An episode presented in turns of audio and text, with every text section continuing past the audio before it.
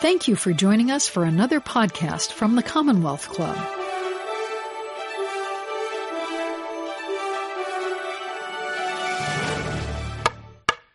Good evening, and welcome everybody to tonight's program at the Commonwealth Club. My name is Mary Ellen Hannibal, and I'm a journalist and author of the book Citizen Scientist Searching for Heroes and Hope in an Age of Extinction. I am very pleased and excited to be your moderator for tonight's program. So, joining us tonight is Susan Hockfield, the former president of MIT and author of the new book, The Age of Living Machines how biology will build the next technology revolution. The first chapter of Susan's book is entitled Where the Future Comes From, in which she explains that the convergence of physics and engineering gave us the great scientific revolution of the 20th century and brought us so many of the miracles we today take for granted, like cell phones and computers.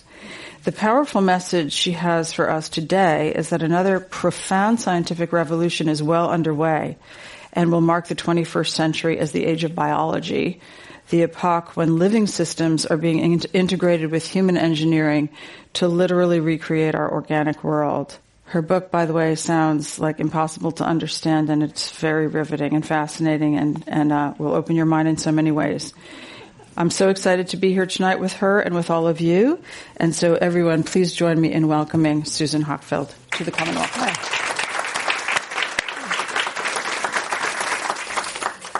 So not to like get ahead of things, but I can't wait for you to tell us and tell everybody here about the virus building battery, really. but before uh, we get to that amazing story, you yourself are an amazing story. The first uh, living. Um, living life scientist, life scientist, living life scientist, the first living, first living scientist, person, no. the first living person to be president of MIT, the first life scientist to be the president of MIT, and the first woman to be the president of MIT a neuroscientist who has made very profound contributions to cancer research and treatment. Is that right? Yes. Or more or less. More or less. You yeah. can correct me. Yeah. So why don't we start by having you tell us a little bit about your journey and how you got to be you? Great, thank you. I'm delighted to be here, and thank you all for coming. I'm a little worried about having my back to you all, so I'll try and remember to swing over to to, to talk directly to you as well as to uh, the group right in my eyesight. Um, so the uh, my own story uh, is, I think, like many, I grew up in a family with three girls. Like it's not everyone grew up in a family with three sisters, four four girls, and um, in the fifties and sixties, and the message we got from our parents was, "You can do anything. It's up to you." If you work hard, if you study hard, if you find something that you're interested in. And I was enormously fortunate to discover that I had a passion for science. And uh, to find your calling and then to be able to pursue it is the most extraordinary joy. So I was having a marvelous time as a scientist. Uh, I was part of a small group of pioneers that brought molecular biology into neuroscience. Now it sounds like ancient history, but it was um, a new and kind of uh, really exciting and kind of uh, terrifying uh, period when we were changing the paradigm for how neuroscience was done. But I ended up studying critical periods in development, understanding the molecular mechanisms by which our brains are flexible when we're young and less flexible as we get older. And I was pursuing that research with abandon and delight when I got a peculiar call from then president of Yale, Rick Levin, who told me that uh, he had received names for the next dean of the graduate school and my name was on the list of five. He knew everyone else. He didn't know me, but he thought it would be a good idea if he got to know me. So I went in and had a conversation. He invited me then to take on this role, which I had not anticipated doing. But I realized um, that this marvelous experience I had had of pursuing my calling, where my graduate education had really transformed my life, that that was possible because someone else had stepped up to the task of being the dean, doing the responsible things that a university has to do to make the conditions right for people to discover their passions. And so, um, the second part of my career began, which I call a call to service rather than finding my calling. And I had the great privilege of leadership both at Yale University and then at MIT. Um, two very different institutions, but just a, as I say, just an extraordinary privilege to be at a place where you can gaze out at the frontier of discovery and innovation and uh, have a glimpse of the future, which is why I wrote the book, is to share that glimpse with all of you. So that your uh, your your comment that you were kind of in a terrifying place of of can you to explain what was terrifying about rewriting our knowledge about neurological development? Is that right? Yeah. Well, what's terrifying about opening a new field is that um, you don't know that it's going to work. so uh, the standard model is you kind of do what your predecessors did, and you do what the group of your colleagues is doing, and depart from that and head off in a different direction where there isn't any guarantee of success um, is exhilarating, but it's also a, kind of a dangerous way to build a career because your success in your career, of course, in any field, uh, but certainly academy, is judged by your peers. And if you've got it wrong, you're going. You got it wrong. well, I, I, want to come back to to that because it strikes me that a lot of what we're talking, you're talking about in this book, is is really pushing a lot of frontiers, and and there might be some some terror involved at, at some of these. So to get into your book a little bit, to give everybody who hasn't had a chance yet to read it, you'll get it tonight and read it. Um, let's dive into some of the the the um, the projects that you highlight, but then the overall, the overall gestalt of your book, which is about this great convergence of biology and engineering, a 21st century revolution coming on the heels of a 20th century revolution, and you explain that so well. I wonder if you would explain that to these guys. Yeah, so my responsibility as MIT's president was to look out in the future and make sure MIT was going to be where we needed to be in 20, 25, 50 years. And, um, you know, my crystal ball gets really cloudy five years out. And I didn't have a way of actually jumping to the future, but then I realized perhaps I could figure out how to understand that if I understood how we got to the future we're living in today. And the future we're living in today, actually, you know, we, you all have cell phones in your pockets or handbags. It's an absolutely miraculous world that we live in. And the digital technologies that we enjoy today really were the most transformational technologies of the 20th century. And as I thought about where they come, came from, I realized that physicists around 1900 began to discover the parts list of the physical world. J.J. Thomson discovered the electron in 1897, and pretty soon all of the atomic, you know, components were known, and subatomic elements, components too.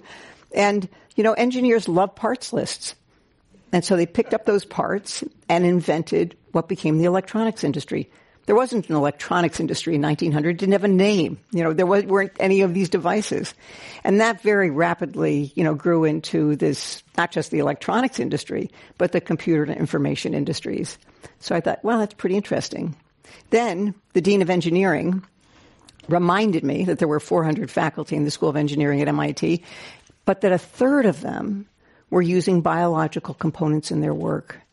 And I knew about biomedicine because I had helped establish a department of biomedical engineering at Yale, but he said, no, no, it's way beyond biomedical, biomedicine, and began to help me understand that engineers love parts. And the new parts that are were available, are available, are the parts that have been decoded by biologists through the revolutions in molecular biology and genomics.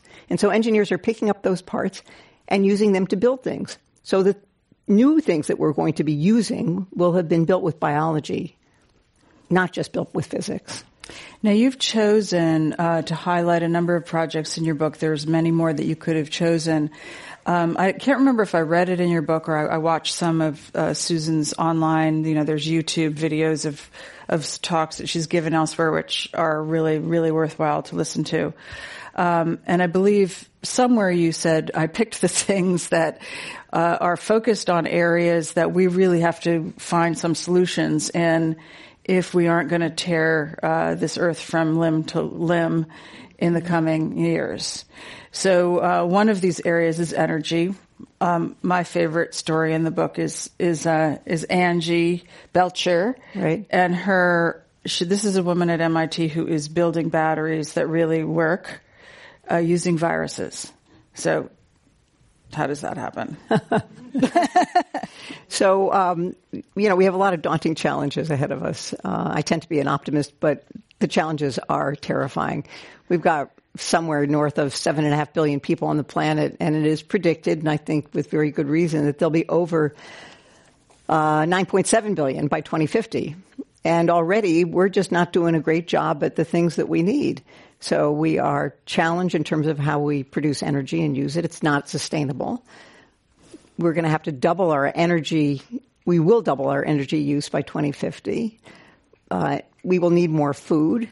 The way it's calculated now, each of us will have one half acre to live from on food. And, uh, you know, that's just, uh, if that's going to be true, we're going to have to really pr- increase the way we pr- produce food, water, insufficiency, and um, healthcare, a crazy expense, and we don't know how to deliver it more accessibly and less expensively. And if we don't get these things right, we're going to be where Malthus predicted Britain would be in the 1800s, with population growing faster than the resources to provide for them. So he predicted what has always happened in history: war, famine, pestilence.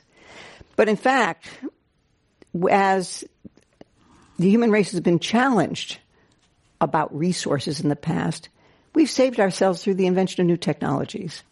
And so I think that many of the technologies that I highlight in the book, maybe not they themselves, but this theme of a new source of new technologies may actually save the day again. We may cheat Malthus again.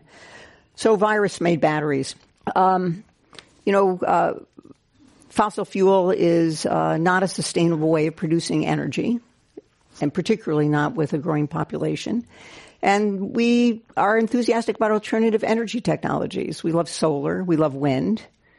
Well, we love them when the sun is shining and the wind's blowing, but that doesn't always happen. They're intermittent. And for solar or wind to be really a sustainable and uh, energy that replaces fossil fuels, we have to be much better at energy storage. So the technologies for energy storage are the rate limiting technologies for alternative energies. And if we don't get better at, you know, they're not really going to be grown up energy sources, so to speak. So, um, batteries. Great. We can make batteries. We can build acres of battery manufacturing plants. But the way we manufacture batteries today is just not that good. Requires enormous input of energy, very high temperatures, and produces a lot of toxic byproducts. Not sustainable. So my colleague, Angie Belcher, um, when she was a graduate student at UC Santa Barbara, loved walking along the beach. I love walking on the, along the beach also, but she has a different fascination. She was fascinated by the abalone, the abalone shell. So abalone are sea snails that pick up components from the sea and build a shell that is incredibly strong and very lightweight. When the abalone dies, the shell disintegrates back into its component parts for the next abalone or the next sea creature to build something. And as Angie walked along the beach holding the abalone shell, she thought, if abalone can build their technology without contaminating their world, why can't we build our, our technologies? Maybe we could use nature's genius to build the technologies we need. Um, through a, a, complicated path, as all new innovation follows, uh, Angie has figured out how to use viruses, benign lab strains of viruses that um, she has engineered and evolved using every technique known to science today to build batteries, engineer viruses that organize the components of batteries. These virus made batteries are composed of cathodes and anodes. She puts them together, and the batteries she builds has the same have the same charge density as state of the art lithium ion batteries, and also can cycle as many times as state of the art lithium ion batteries.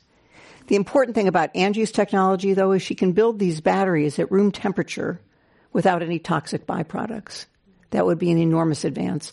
When I got back from, you know, one of these talks and I was telling her about some of the questions I had received, some of the enthusiasm I had received, she said, oh, um, you know, we're not making lithium batteries anymore. We now have a battery that's made without lithium and without cobalt. So that is also, you know, right now a big impediment to building the kind of batteries, the magnitude batteries we're going to need. So, you know, to me, this is just a spectacular example of using nature's genius to build the technologies we need and doing it in a way as nature does without contaminating our world. Is this called biomimicry? Uh, this one is not biomimicry. Biomimicry is modeling something on a pattern that we see in biology. Uh-huh. So, I mean, it's it's about the same thing, but um, biomimicry. Is, this uh, is like another step in. It's another step in. Yeah. One of the wonderful things about your description of Angie Belcher's lab is this kind of like uh, United Nations of all sorts of researchers coming and going and hustling around and doing all kinds of different research themselves. She's she's uh, the the the center force, but she's got all of these different kinds of disciplines. And you're one of the things that is, seems to be a transformation in the university that MIT and other universities are at the forefront of is really um, mixing up disciplines, and that's a big change in how we view how to do research. Is that right? It is a big change, and it's not that easy to do. And so, one of the things I have highlighted in the book are, are um, organizations that have figured out how to bring people together from different disciplines. Problem if if you're raised a biologist, they're very it's very hard for you to communicate with an engineer and if you're raised an engineer you don't understand the language of biology and uh, so figuring out how to bring people together so that they can pursue the solutions to a problem together is really quite a trick. My dear friend george Shultz has a marvelous way of describing this. He says if you if you want to land together you better take off together. And That's it's a, fabulous. And, and, you know, it's a very different idea from a biologist hitting a wall and saying, huh, I need an engineer to fix this as a service provider rather than as a co-collaborator. And at MIT, we have been very successful in putting together new kind of organizational frameworks that increase the possibility that people from different disciplines can actually work together. So there's a nice little uh, comment that you made, I think, in one of the videos of, of your talks that I watched about um, a friend or or someone that you met who said who you were saying you were going to write this book, and she said, "Oh, good. Uh, will you explain like what a gene is to me?" And you were kind of like, "Oh my God," you know, um, tried not to display your um, aghastness, but I thought, um, you know, I know what a gene is in a way theoretically, but I don't really know what a gene is. I don't have a sense of feel for it. And, and yet this, this, what a gene is and what its parts are and how it works is really what is assembled or the foundation of assembling what the parts of biology yes. as, as previously the parts of the physical world. Why is it that knowing the parts helps us, um, endeavor to, to make new creations? Yeah, so um, yeah, I'm happy you still told the story about my friend who will always remain nameless. right. she doesn't recognize but she's herself. a brilliant woman. She's a fabulous, uh, at least successful businesswoman. And I was a little surprised that she didn't know what a gene was, but I, as, I kept my face in order, so I didn't reveal that. But, but she kind of became my guide star for writing this book because the book is for a general audience. It, I've tried very hard to explain what a gene is in the context of something like why would you care what a gene is? Theoretically, who cares? But what you do care what a gene is if you understand how it's being used to, for example, make a virus organize battery materials. That might be an interesting thing for you to understand. Or how um, a gene makes a, a water pore for a cell that we then use for water filtration. So um, I lost the thread. You, well, but you actually, that, that, you yeah. made a very nice segue into one of the stories in your book, which is is the finding of this water channel component of the cell. Why don't you tell the story of this? This is an amazing story, leading from the the small of the cell to the large of of commercial water filtration systems. Yeah. So water is a big problem. Um, we don't have enough, and we have to purify. We've been purifying. We haven't had enough for a long time. There's a marvelous drawing of uh, an Egyptian carving from 1500 BC that shows water filtration. Uh, Socrates actually wrote about distillation, water purification by distillation. So this has been a challenge for a very long time. But uh, our current methods are slow, they're inefficient, they're expensive, and we need to get better at it. Um, so that's where we end up. But the beginning of the story is often a completely different direction. A wonderful, wonderful hematologist named Peter Agre as his science, he's a clinical hematologist, but he has this uh, need to do science also. He decided he would try and find the Rh protein. Now, um, looking around the audience, most of you are of an age to remember when incompatibility between a mother's Rh factor, which is a protein on red blood cells, and the baby's could be absolutely disastrous. We learned how to manage that through a way of blocking the mother's immune response to the baby's Rh factor. We didn't know what the Rh protein was, and Peter said, huh, that'd be a good problem for a hematologist. I'm going to go identify the Rh protein. And so he purified red blood cells. He went through this elaborate protein purification. He came up with a particular preparation. The way you test it is to make antibodies to it. So he made antibodies and realized he had not gotten the Rh protein at all. He got another protein, which he couldn't identify. He tried to identify it, and uh, I think he went back and tried a couple of times to get the Rh protein, and he kept coming up with this crazy protein. And um, you know, when that happens in the lab, and trust me, it happens. Uh, you really have to decide what to do, and uh, so he had to, you know, figure out whether he wanted to pursue something that was entirely unknown, or come up with a different strategy for the Rh protein. And a colleague of his said, looked at it and he said, you know, you may have gotten the water channel. Which is a crazy thing to say because people had pursued a water channel for decades and couldn't find it. A lot of people, and they just said, okay, there isn't a water channel. Water crosses the membranes of cells simply by diffusion. A reasonable thing to think. But then Peter said, well, the water channel, I have a, cho- a, choice of going back and finding a protein that everyone cares about or pursuing a protein that no one believes exists. Um, he's a marvelous man. He went for the one that doesn't exist, and did end up. He did have the water channel. He did win the Nobel Prize for having discovered it. An incredibly important, incredibly important discovery. All of our cells have water channels. Plants have water channels. Every animal on Earth, every organism has water channels and uh, and what he discovered, he cloned it, he purified it. It's a beautiful protein. It's really a set of protein that forms kind of like a barrel without a top and a bottom that sits in the cell membrane. Most water, there are, there's a family of them. Most of them are highly specific for water. Nothing goes through except for water. The biophysics of this protein are astonishing. So that was Peter Agre, but he published his papers. And a biophysicist entrepreneur who I think was in Chicago at the time, read the paper describing the biophysics of this water channel. And he had an even crazier idea. He said, huh, I wonder if we could use that to purify water. It's so specific. And uh, in the course of writing the book, I went to visit his company. He's the founder and CEO of a company called Aquaporin AS. Aquaporin is the name of the water channel. And they are building water channels, water, sorry, water filters using the water channel.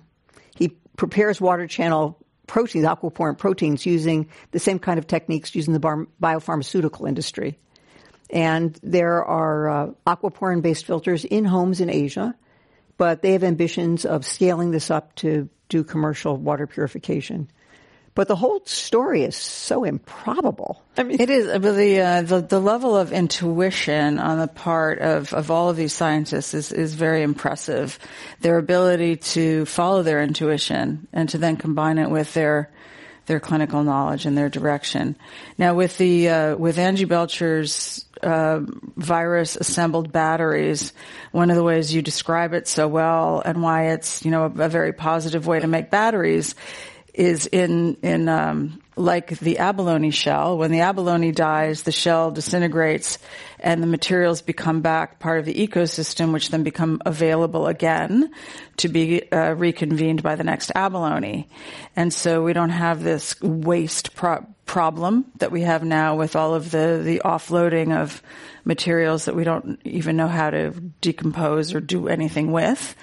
Um, is this, uh, do you know what happens with that filtration system? Is that also kind of organically uh, decomposable?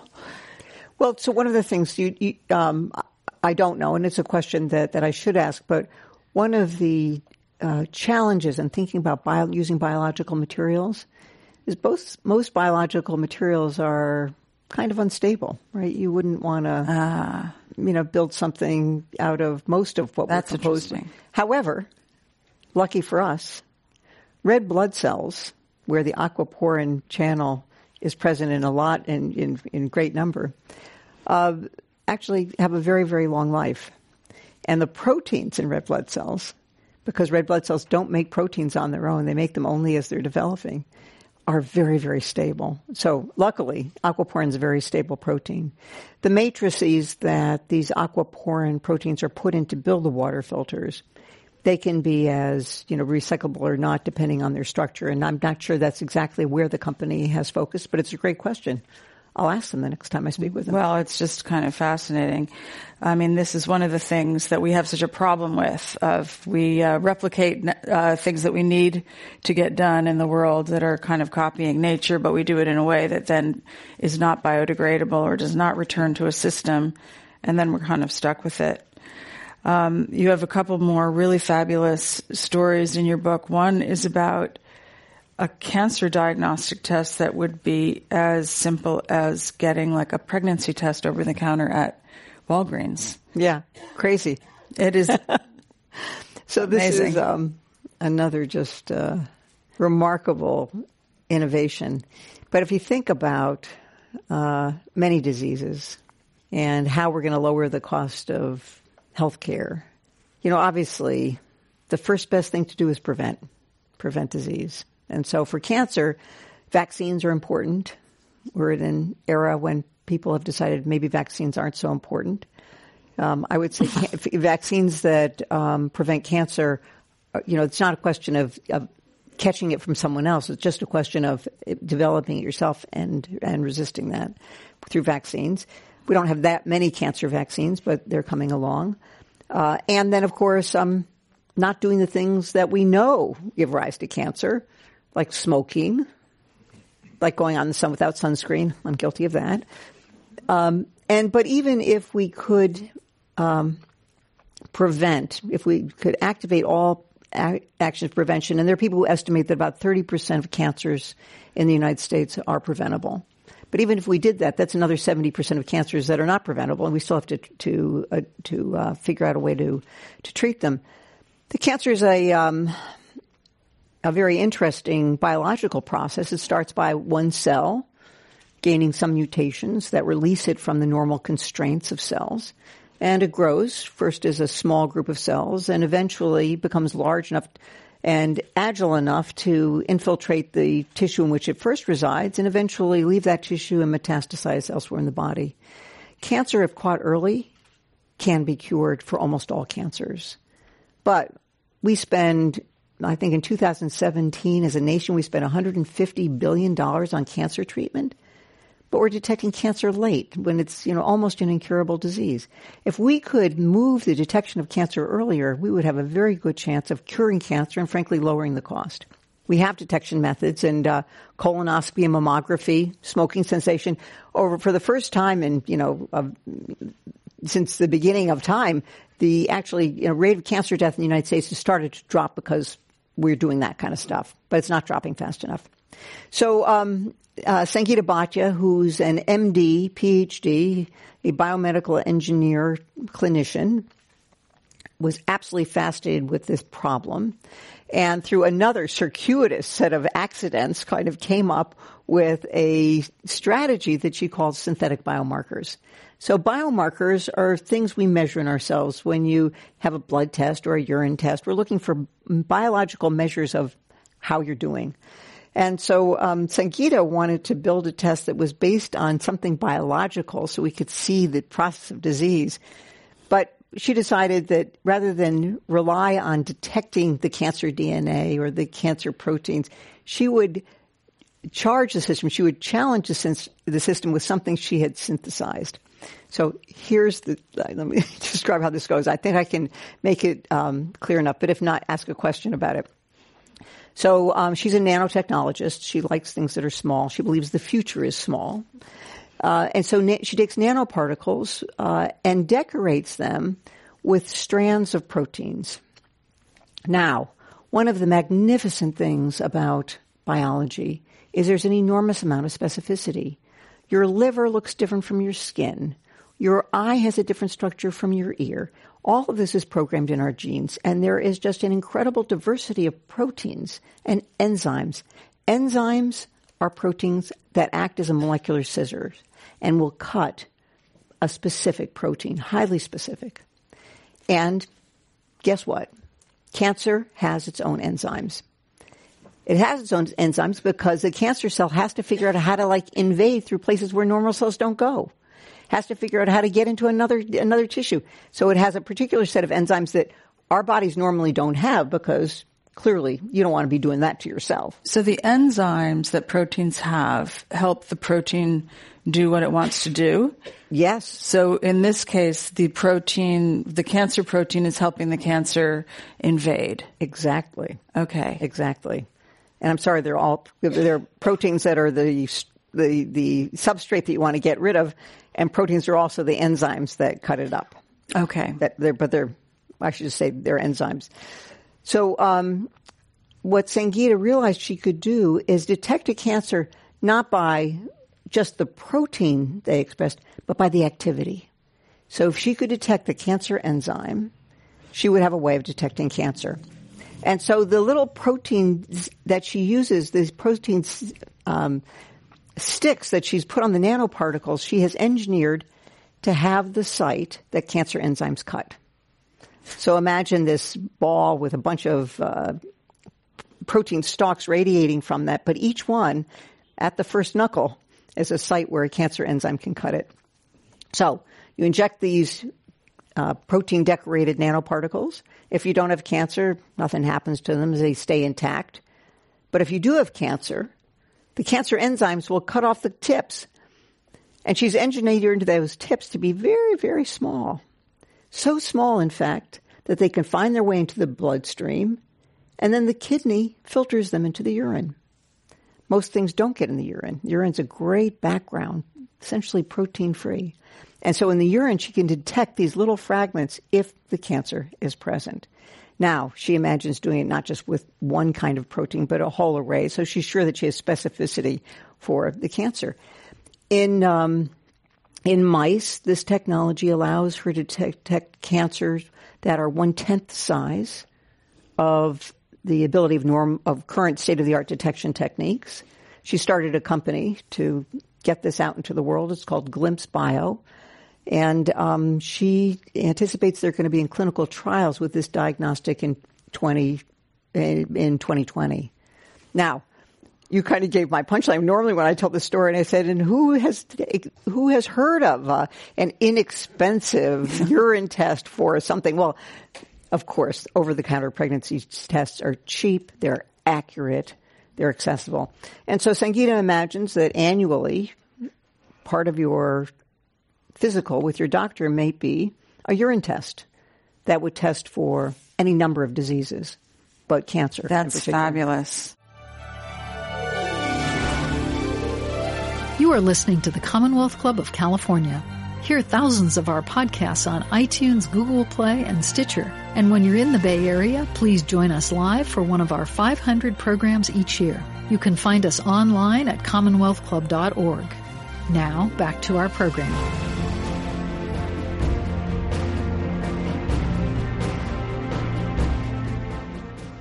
I find that that story actually helps me visualize how these things actually happen. Just the little snipping and the little going through the system is very um, is very visceral and clear.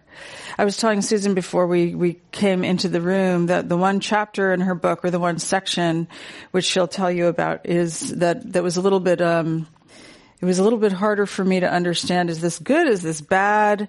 I mean we are talking about brave new frontiers here in all of these things and we don't necessarily really understand uh, what the implications or the sort of downstream impacts could be from some of the things that that these kind of technologies are um, probing. But we do have this huge issue which is that if we do really go to all these billions of people in a short period of time we have a tremendous problem uh, about feeding them.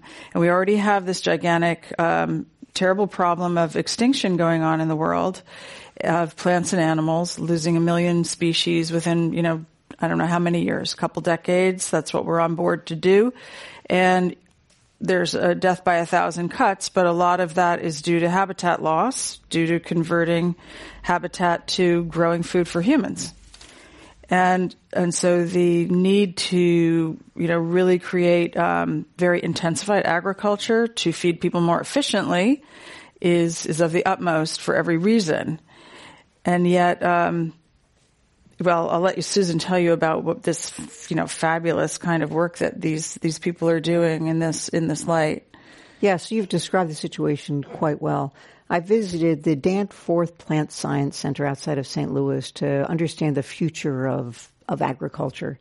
You know, as a life science, you know, a biologist, uh, botany is a, no longer a separate discipline because molecular biology obtains as much there as for uh, for, for, animals. But um, but the Jim Carrington, who's the director there, said something that just I found stunning to feed 9.7 billion people, first of all, it was this half acre a, piece, which is kind of terrifying. Um, but he said that if we use our current methods for producing food, we would need additional farming land equal to South America and Africa combined. And you know, that's just not happening. And it makes you feel a little daunted. How in the world are we going to do this? But then he reminded me that we have increased productivity, that the amount of food per acre, astonishingly. So in 1930, in the United States, a standard farm, you know, an average, was producing 30 bushels of corn per acre. 30. Today, any guesses? 150. 150. I wish it were 400. It will be 400, but it's 150. So five times the productivity in uh, a, a, century. And actually, you know, there's been just a tremendous increase in, in the productivity of all kinds of crops using all kinds of methods. But we've got to do more. We've got to produce more food per acre. And um, how do we do that? And, you know, we're all kind of used to the ideas of, I hope we are, genetic engineering. I'm a big fan of genetically modified organisms. We've been doing this for thousands and thousands of years before we knew they were called genes. Humans have been manipulating crops to have better food and uh, more productive uh, crops. So that's one approach. But for that, you have a gene by gene approach. And you know what? Nature is just too brilliant. Um, we don't know what the genes are to produce, you know, more tomatoes per plant or, um, you know, sweeter cherries. And we can draw on nature, as we've done in the past, by using wild plants, native plants, and crossbreeding with plants that already have characteristics that we like, that they grow well, they resist drought, they resist cold, you know, frost. Um, but the problem with that is that's a big project to take a plant with, with characteristics you like that you've developed and a wild plant, produce thousands of offspring, watch them through their entire growth cycle. This is a very, very difficult task, even though we've done it pretty well. We need to accelerate our ability to do that. This, so, um, what is happening at the Danforth and other places is a process they call high throughput phenotyping. How do you examine thousands and thousands of plants using uh, the technologies at hand? And the example that I give is a fantastic combination of absolutely state of the art computation married to state of the art molecular biology to screen very rapidly for plants that have the characteristics that we want so that we can very much more rapidly get to the plants that will produce food the way we need to at the density that we need.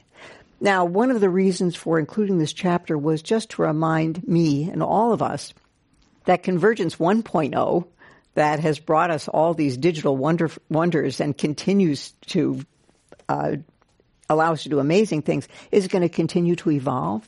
And the marriage of basically Convergence 1.0 and Convergence 2.0 are going to produce a host of technologies that we can't imagine today, but that are going to be more effective and allow us to do the things that we really need to do uh, so we uh, can have 9.7 billion people living, we would hope, in peace rather than at war with one another over the resources. Well, one of the uh, one of the things that you know um, provoked me about the chapter is, I mean, we do kind of we have had this this uh, agricultural problem or situation in the past, and of course, the Green Revolution was the the big um, moment in time when you know it was it was the prognosis was all these people were going to starve to death, and then and then a combination of finding the right genetic strain of wheat mm-hmm. and nitrogen fertilizer created the Green Revolution, and we fed the people. Now the problem is we started adding all this nitrogen into the system, which some scientists say is a worse uh, for the system than all the CO2 that we're putting in. So it's it's kind of a case where sometimes our solution creates then another problem, right. and and that's what I mean. Uh, we have to. Th- it made me think. You know, this is wonderful convergence of engineers and biologists in the labs of MIT, and maybe we need some ecologists in there too, mm-hmm. um, and more and more um, looking at the, how the whole system works um, in terms of how the whole system works and what seems like an absolute miracle is this uh, bionic signaling chapter um, that you describe of um, I, you'll do a better job than I will of even describing what it is. yeah. So, um, as a neuroscientist, I, I couldn't resist uh, putting a little neuroscience in. Uh, and um, there's a chapter on bionics that has two parts. One part um, uh, actually, in both parts, uh, are related to how we can provide people with abilities who have had those abilities taken away. Uh, so, part of the chapter deals with um, very smart prosthetics. And I talk about work by my colleague Hugh Herr. So, Hugh is a uh, double amputee. He was caught in a mountain climbing, in a storm and mountain climbing accident when he was 17 years old. He had been a terrible student before that but having lost his legs, he wanted to climb again. And um, the prosthetics that were available were not very good, and so he decided he was going to invent them, and he has been doing that uh, for his whole life. And he's done uh, marvelous things in inventing a computerized ankle that responds the way uh, you know, an ankle might as you walk along. But the problem with a prosthesis is that you, don't, you, you, have no sense of where it is. You have no control over your leg. Um, it, it's better than nothing, but it's not good enough. And so he, with an orthopedic surgeon at Brigham and Women's Hospital, um, designed a new way of doing an amputation uh, that allows uh, the muscles that would normally flex and extend the ankle to create a pair, even without an ankle there and then sensors that lie over those muscles detect those movements because just because you don't have an ankle doesn't mean that you can't use the muscles. Your brain still says, I'm going to flex or extend my ankle. And those, those signals get sent to the muscles in your leg and are picked up by sensors and then conveyed to this enhanced computerized ankle and allows the wearer to feel the position of her or his foot and um, the story I tell is of a, a man who was also lost his uh, leg as a consequence of a climbing accident. Uh, who, I mean, I, have talked with the man, but then there's this marvelous, incredible uh, movie of him climbing again and looking upward as his foot is searching for the next toe hold. And it just wow. you know, takes yeah, it takes my breath away. Absolutely fantastic. So that's part of it. And so the the, the, innovation around um, prostheses that respond to your brain, respond to your intent, are really part of you and feel like they're part of you rather than, you know, lugging around something that allows you to stand on your two legs but actually doesn't give you the kind of uh, full ability that we enjoy who have um, both of our legs.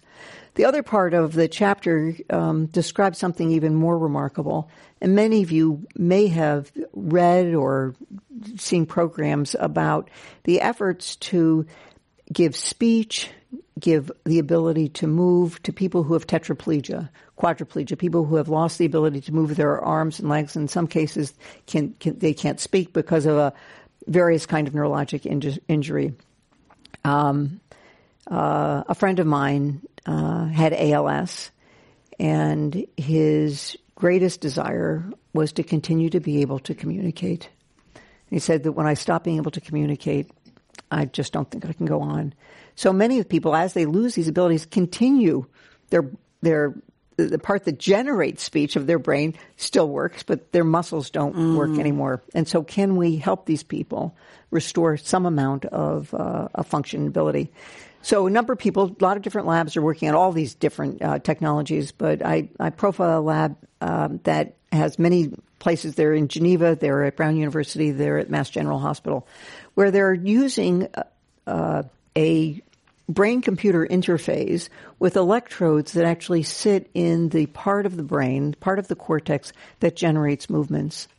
And through really, again, advanced computation, amazingly advanced computation, advanced technology. They can read out the signals from the brain. And as an individual uh, thinks about moving her arm, those signals are conveyed in the first instance to a robotic arm, and in a more advanced instance to the individual's own arm. And um, wow, these people are given the ability to, um, you, know, feed themselves for the first time in you know 15 years wow. after a stroke. Uh, and the the possibilities of this technology are really quite fantastic. Um, there was a report only I think about a month ago of reading out again these brain signals for speech and having them play into a computer. You know, our brains are fantastic. The inspiration for these technologies comes from cochlear implants. I don't know. Maybe wow. one of you, some of you has a cochlear implant. But people thought at the beginning that this would never work because the signal is so messy. So as we listen to that signal, it's just so messy. How could you ever hear anything? But the fact is, the brain will hear and the brain can interpret the signals and can actually generate signals. If we have uh, powerful enough computers, we can actually read the signals that our nerve cells make in ways that we, I frankly, we would never, I would never have imagined we'd be able to understand what the brain is trying to convey. So when I was reading this section of your book, I, my science fiction brain went a little crazy, thinking, you know, wow, we're pretty close to being able to, if if if if we can be programmed to to give these signals to a limb, why not a table? Why not a chair over there?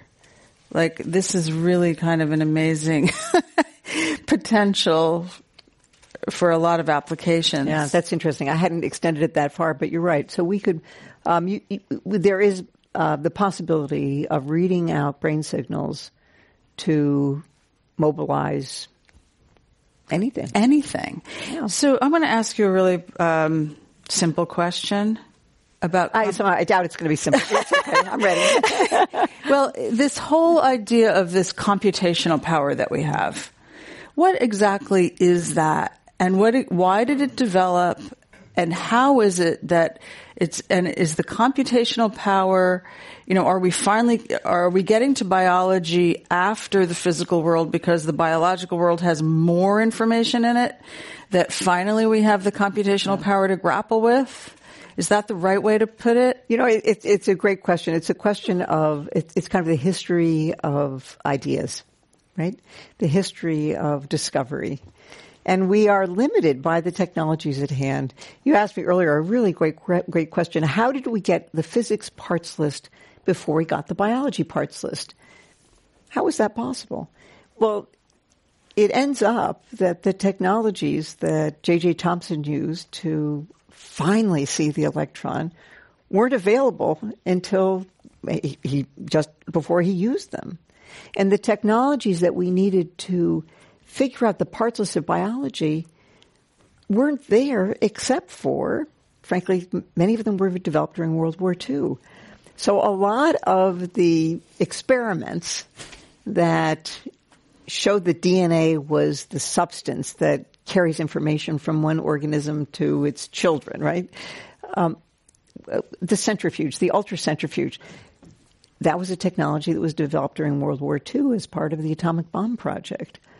But coming out of the war, there were centrifuges around, and physicists actually were the founders of molecular biology, and they used those tools. So we are limited to the te- technologies that we have in hand or we can invent. And one of the um, distant outcomes of this convergence of biology with engineering will be another set of technologies that will be used to invent whatever that future is that my crystal ball is just far too fuzzy to see. Well, it, it, does feel like our tools, tool making is, is really drives our intellectual attainments. And, uh, and we devise tools as needed, kind of. So this, this ability of some of the researchers that you've profiled to really kind of keep themselves flexible to what am I trying to look at here is, uh, is maybe their, their most brilliant piece. You know, it is, but I have to say, at the uh, Koch Institute for Integrative Cancer Research, where some of these people work, we have a dozen biologists, cancer biologists, and we put them together with a dozen engineers and um, a handful of clinicians. And it's fascinating to see the evolution of this system. It's a new system, right? A new, a new place, a new kind of, uh, of conversation. And Indeed. the thing that I find so exciting is that the faculty, you know, some of whom are obviously younger than I, they, they remain, you know, they, they're learning these, these languages as a second language and they're just not perfectly fluent. But they're graduate students and postdocs who are growing up in this integrated environment. Uh, they don't know who's an engineer, who's a biologist. They don't care. They just can draw from the entire tool set from both disciplines and are going to invent a future that I can't imagine. So I think one of the exciting things is putting together um, people in a university environment where you have a combination of senior investigators, students, undergraduates, graduate students who are just um, forming their ideas of the world, just gathering up their toolkits for their lives. So it's a very um, exciting possibility. We often think of the university as something that's right, really quite fixed and really quite rigid, and there are rigidnesses about them, and some of them serve good purposes, and some of them um, are not so useful. But when you create conditions where uh, young people can be exposed to the newest ideas, uh, you just have enormous confidence that they're going to invent their way out of the next dilemma for us. Well, I know that, you know, just from when I've been teaching at the California College of the Arts and the design program, that the uh, what I learned from the students who are a lot younger than me mm-hmm. is at least equal, if not greater, than what I teach them mm-hmm. because of where they're coming from and what they intuitively understand. And I'm, you know, I'm always gobsmacked at like what I have to recalibrate how I think. So that amazing collaboration that goes on in colleges and universities is, is a very precious thing that we have here. Um, so I'll, I'll ask, there's a couple of, a couple of themes to some of these questions. One of them is how do we save the world? okay, I can tell you how we're. Dr. Hockfield can answer that question. It'll only take 90 seconds, I promise. Actually, it is pretty easy. Uh, the way we save, we invent our way to saving the world. Um, I, I, like that. The last, the last um, sentence in the book actually expresses my greatest fear, my greatest hope, which is that uh, in times of war, there are incredible bursts of technology the technology that was developed during World War II, absolutely astonishing. Even the Cold War, the race to the moon. In 1961, when President Kennedy announced we were going to go to the moon, send a man to the moon, bring him back, 50th anniversary being celebrated this year, um, there was no technology on hand that was made that possible. It all had to be invented. And in eight years, we accomplished this impossible task. So, um, for me, I think the challenges that we face today, I hope, and I tend to be kind of a cockeyed optimist, that it will be the promise of peace and not the threat of war that will get us motivated to actually solve these problems. Because the prospect of war over insufficient resources in every domain we can imagine is just too gruesome for me to imagine. It requires an international kind of coalition that I would say mm, we're moving backwards from rather than forwards into. Um, but I hope that uh, more sober minds uh, will come to the task, actually, not just in the United States, but all over the world, understanding that we really have to pull together or we're going to be pulled apart. Well, a, a, very, very important part of your book is in the, is not one of these these profiles, but in your it's an afterword or, or the final part of your book where you discuss mm-hmm. funding for, for research in universities.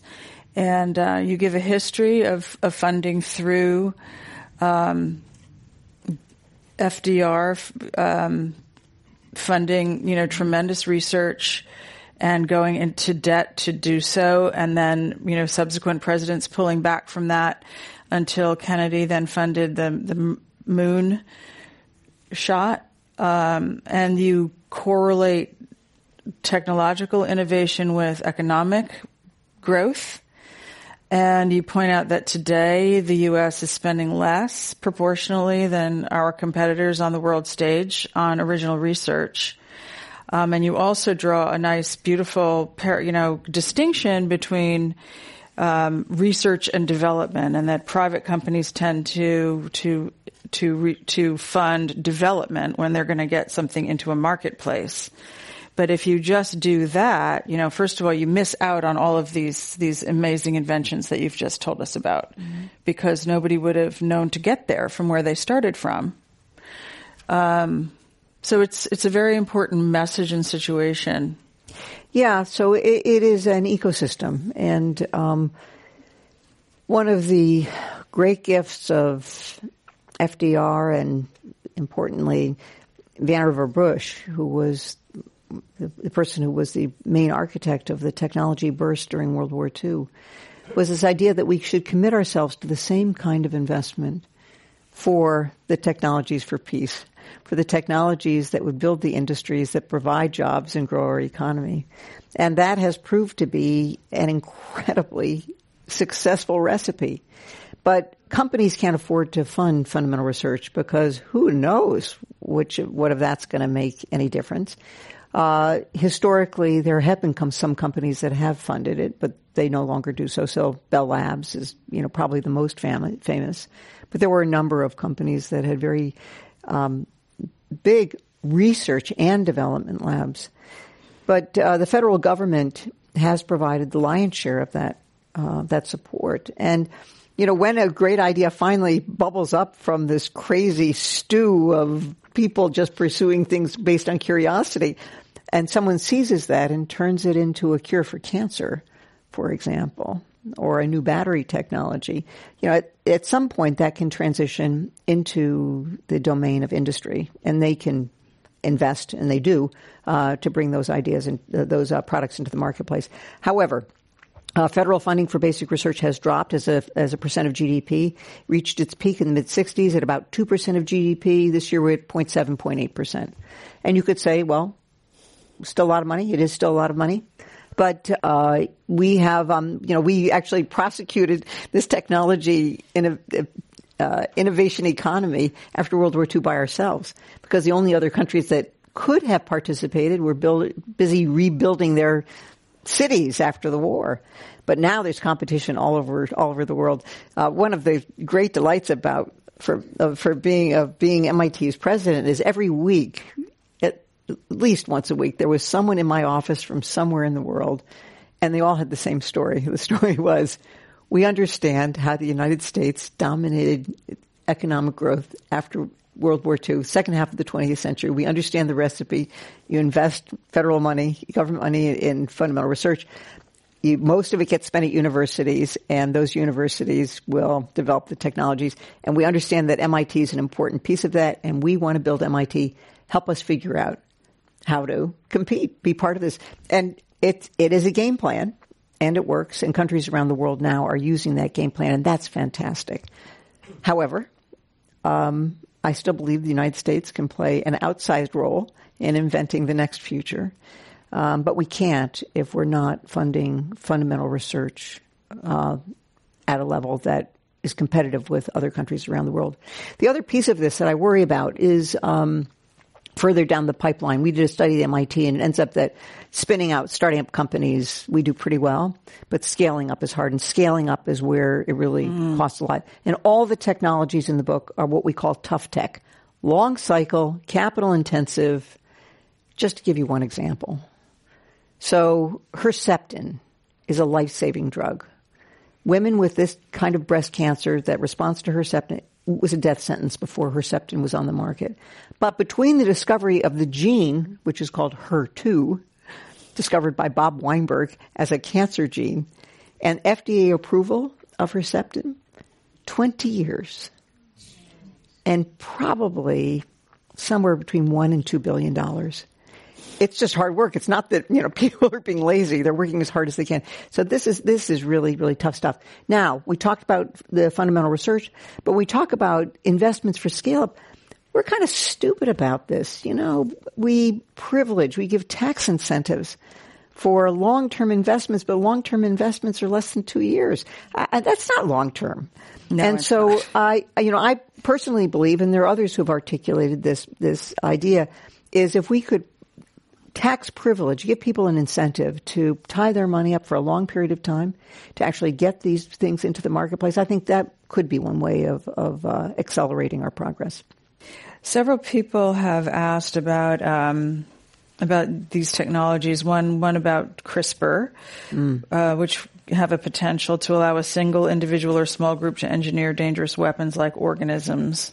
Mm. Um, what do we do about that? A related question is how do we continue developing the frontiers of knowledge in universities such as MIT without giving away our intellectual um, capital to entities that will use it against us?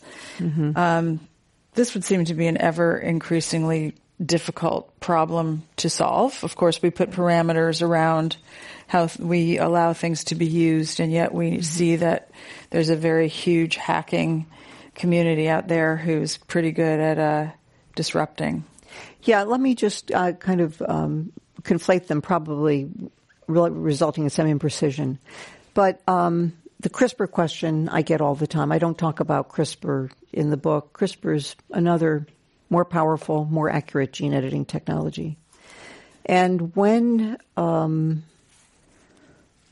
gene engineering was first possible, late 70s, uh, the people who were really at the forefront of this, both the scientists and the bioethicists got together at Asilomar and they said, here are the rules. We're all going to agree on the rules. We don't know what this technology might do, but we understand that we've got to set boundaries. So they set some boundary conditions, they set up the guardrails, and then they all said, we're going to follow these rules. And actually, that worked out pretty well. But it requires a community of a shared belief. And um, I'm worried about our ability to do that again because when gene engineering first began, it was the United States and Western Europe, and we have some natural alliances and, uh, and kind of natural uh, history and culture. And I don't know that as a an international community of scientists, whether we'll be able to set the parameters set up the guardrails, and have the kind of agreement that will allow us to actually retain them. So the, whoever asked this question about CRISPR, um, it, you know, shares my concern. So there's a lot of um, concern about editing of the human germline. And yeah, you can worry about that. At some point, that's going to be a real concern. And there was this um, uh, Chinese experiment. But the fact is that if I wanted to have a blue-eyed kid, we don't know what the genes are. So we are still in our infancy in terms of understanding which genes you'd manipulate to get the particular characteristics you want, whether it's height or intelligence. We just don't know. So that's a distant threat. The more immediate threat in my mind is pathogens. And so, you know, we've got a really good vaccine against polio. I don't know how hard it would be to generate a polio virus that actually could evade the vaccine. So I think that's a very enormous danger, and I don't think it's talked about enough. And I'm not sure, um, as an international community of scientists, we focused enough on on pathogen editing. So that's my biggest fear because uh, they're very powerful.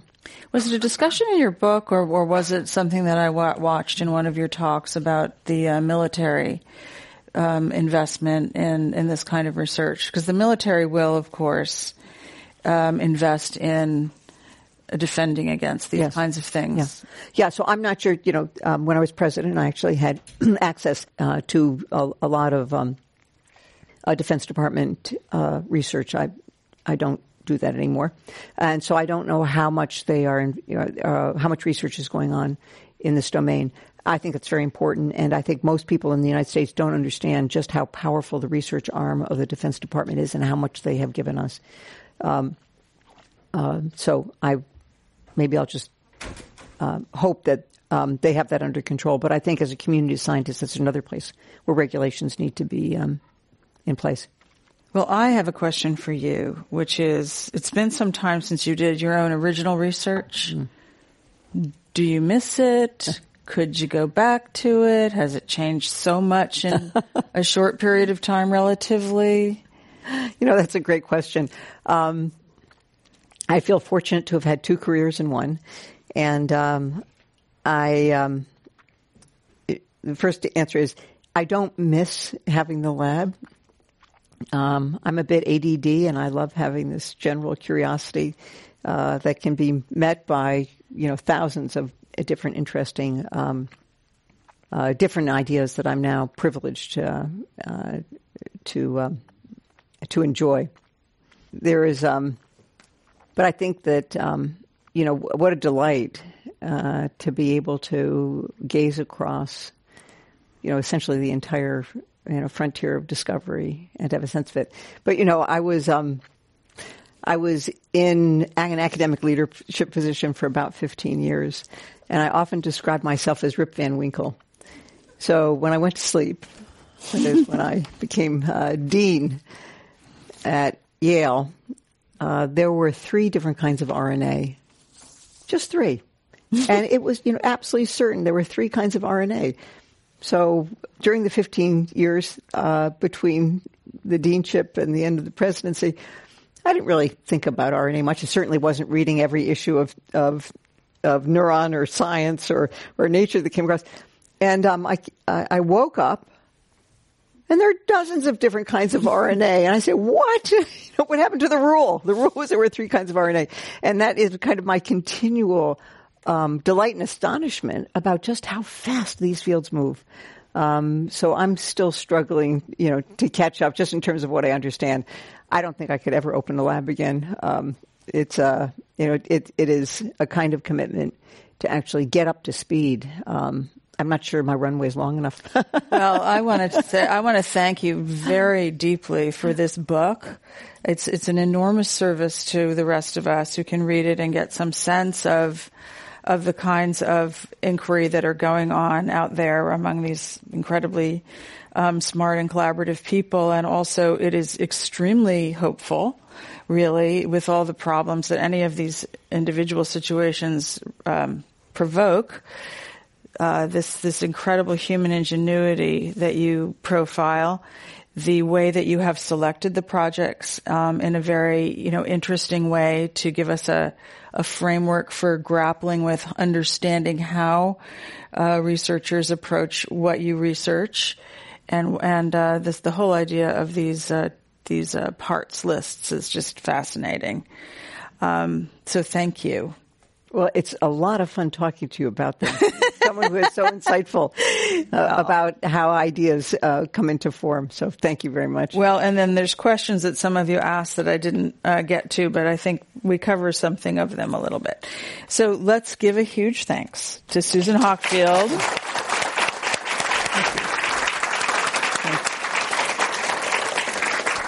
Former president of the Massachusetts Institute of Technology and author of the book The Age of Living Machines. How biology, will build the next technology revolution. We'll build the next technology revolution. We would also like to remind you that copies of the book are available for purchase and Susan will be available to sign them. I'm Mary Ellen Hannibal and this meeting of the Commonwealth Club is now concluded. Well Thanks. Done.